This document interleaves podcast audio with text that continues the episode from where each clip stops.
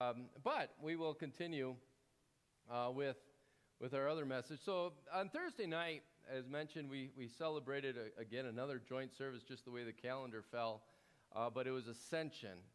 Uh, Ascension is again that day where Jesus went into heaven. And Pastor Dermay was preaching that night, and he likened it to a graduation. And, and he, he kind of used the illustration that Jesus' disciples or the followers of Jesus were, were graduating, that they had, had spent three years studying at Jesus' feet, being taught by them, and, and now they were on their own. Uh, Jesus said, You, you go and make disciples of all nations. And that, that certainly is a proper application to think about ascension from the disciples' perspective. You also could say that ascension, Jesus ascending into heaven, it's kind of like his graduation. That, that the word graduation literally means step, like gradual, same idea. And Jesus came down to here, and sometimes we even call it the steps of humiliation, that he, he was born of a Virgin Mary and he was or, or conceived by the Holy Spirit, born of the Virgin Mary, and suffered, died, and, and buried. Those are the steps of humiliation where he lowered himself. But then we talk about the steps of exaltation, where he rose from the dead, and then he ascended into heaven. And that, that it was kind of like a graduation because he was done. He was done with his work here on earth. He could go on to the next step. And so when he ascends into heaven, it is, it is this picture that, that he, he accomplished everything that he set out to do, that he was a conqueror. And yet, the Apostle Paul in Romans 8, what we're going to be looking at today, doesn't just say that Jesus was a conqueror, he also says that every one of you are conquerors. You are more than conquerors. How could he say that? How can we say that? That's really the question of the day. How can we leave here today, walk out that door with all the challenges out there, knowing that we are more than conquerors? And so we're going to be looking at these words from Romans 8, uh, verse 35 to 37. So it says, Who shall separate us from the love of Christ? Shall trouble or hardship or persecution or famine or nakedness or danger or sword? No, in all these things we are more than conquerors through him who loved us. So, how can we say that? Really, in order to understand and to appreciate that we are more than conquerors, we really need to understand and reconsider how we keep score. So much of life is keeping score, right? It, doesn't matter. I'm not just talking athletic contests. I mean, think about every day, every week, how you are, are comparing one thing to another, and, and how do you know that you're winning? You know, maybe you think you're winning based on your salary or, or based on your position at work, or, or, or maybe you think you're winning by the vacations that you can take or the square footage of your home, or you maybe think you're a conqueror uh, depending on, on how your life compares to that of your siblings or something like that. And, and, and we're always making these comparisons. Am I, am I doing better? Am I, am I winning? And, and if we're not comparing ourselves or keeping score between us and someone else, we're keeping score between two other people. I, think about how much of, of life, if you're a student, you're thinking, you're always comparing teacher A to teacher B. Or maybe you're comparing boss C to boss D. Or, or maybe you're comparing uh, neighbor E to neighbor F.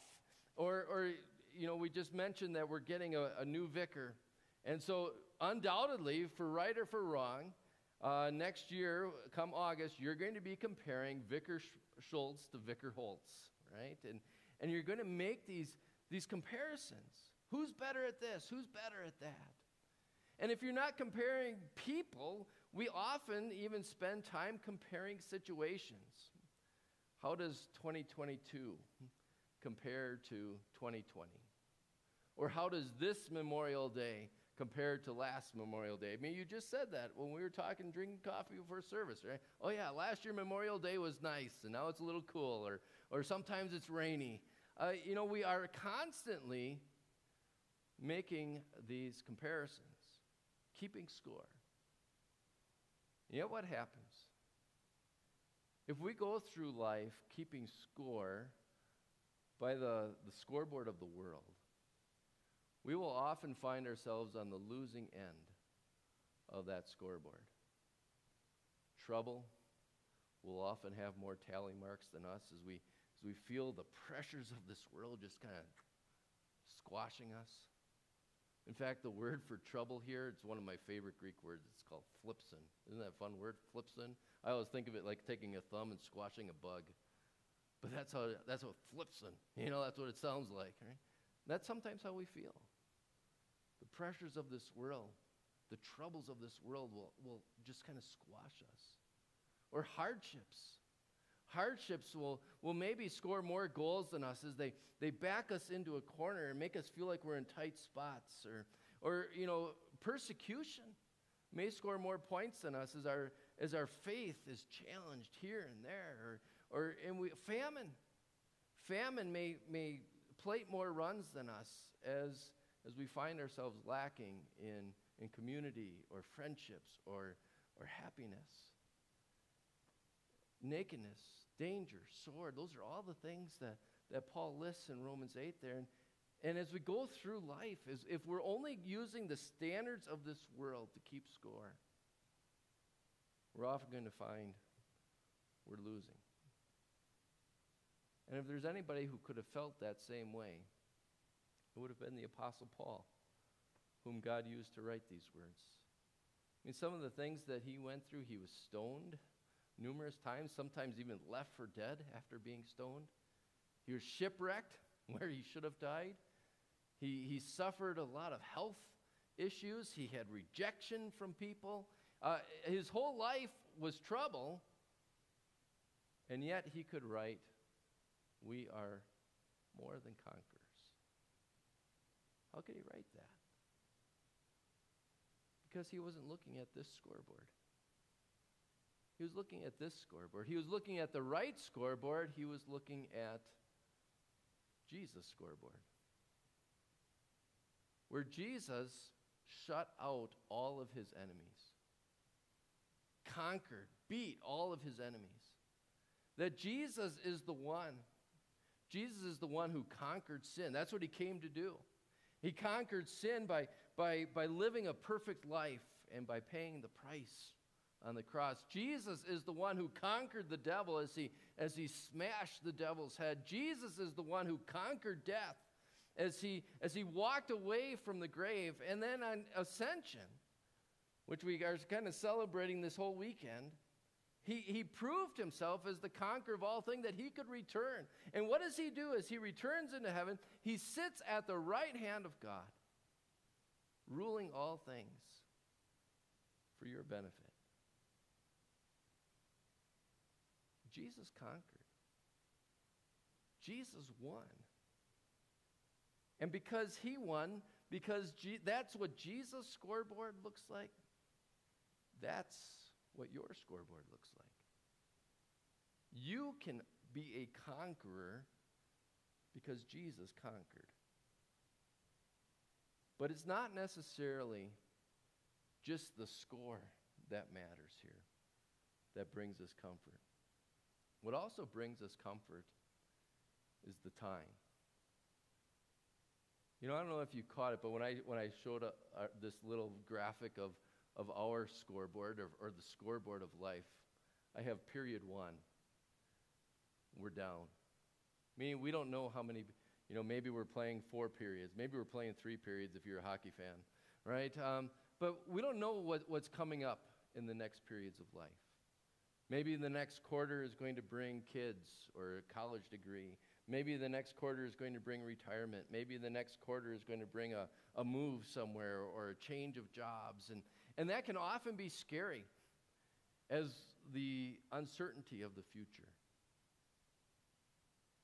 But if you look at Jesus' scoreboard, it's end of period four. Game over. In other words, his victory is already in the books, or more specifically, his victory is in the book. And you think about the comfort of that, especially as we experience the losses of life, as we endure trouble and hardship and, and all these losses. And we're going to have losses. We're going to lose, we're going to physically lose people. We, we lose loved ones. We lose a parent. We, we're going to lose jobs. We, we're going to lose happiness. But as we go through our games, to know that Jesus' victory is already there, that, that assures us our victory that we have from Him or through Him can't go away. No matter what losses you experiences in, you experience in life, your victory through Christ is already a done deal. So because Jesus conquered, past tense, that is how you can say you are a conqueror today. And so when we think about this, this thought that you are more than conquerors, yes, we need to look at the right scoreboard.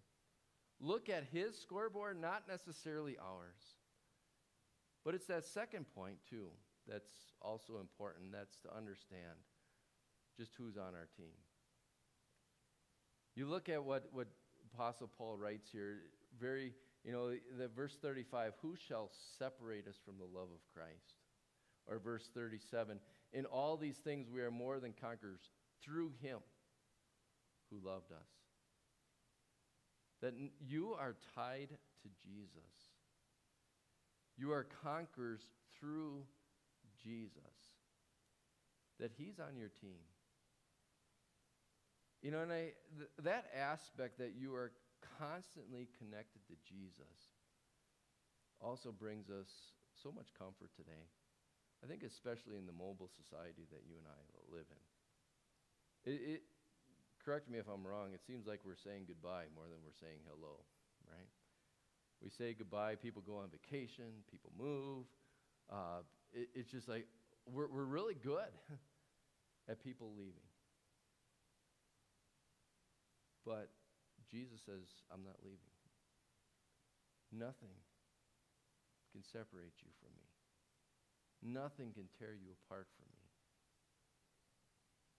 And so you have that comfort today that you are more than conquerors because you are on Jesus' team. And he already won. And nothing's going to change that. And there's maybe one more aspect to look at, and it's that, that last line that I think a word worth uh, unpacking a little bit is that word more. That sounds f- funny, you know, to say we are, what does it mean we are more than conquerors? Well, that word more can be very intimidating. Think about how much life is seeking more.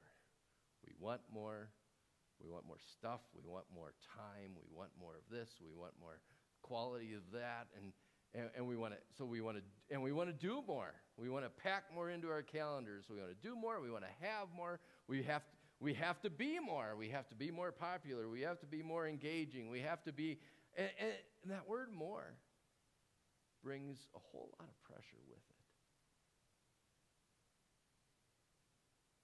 But look at what Paul says here. When he says to be a conqueror, to be a winner, he doesn't say you have to be more, you have to do more, or you have to act more. He says you are more. That's your status through Christ.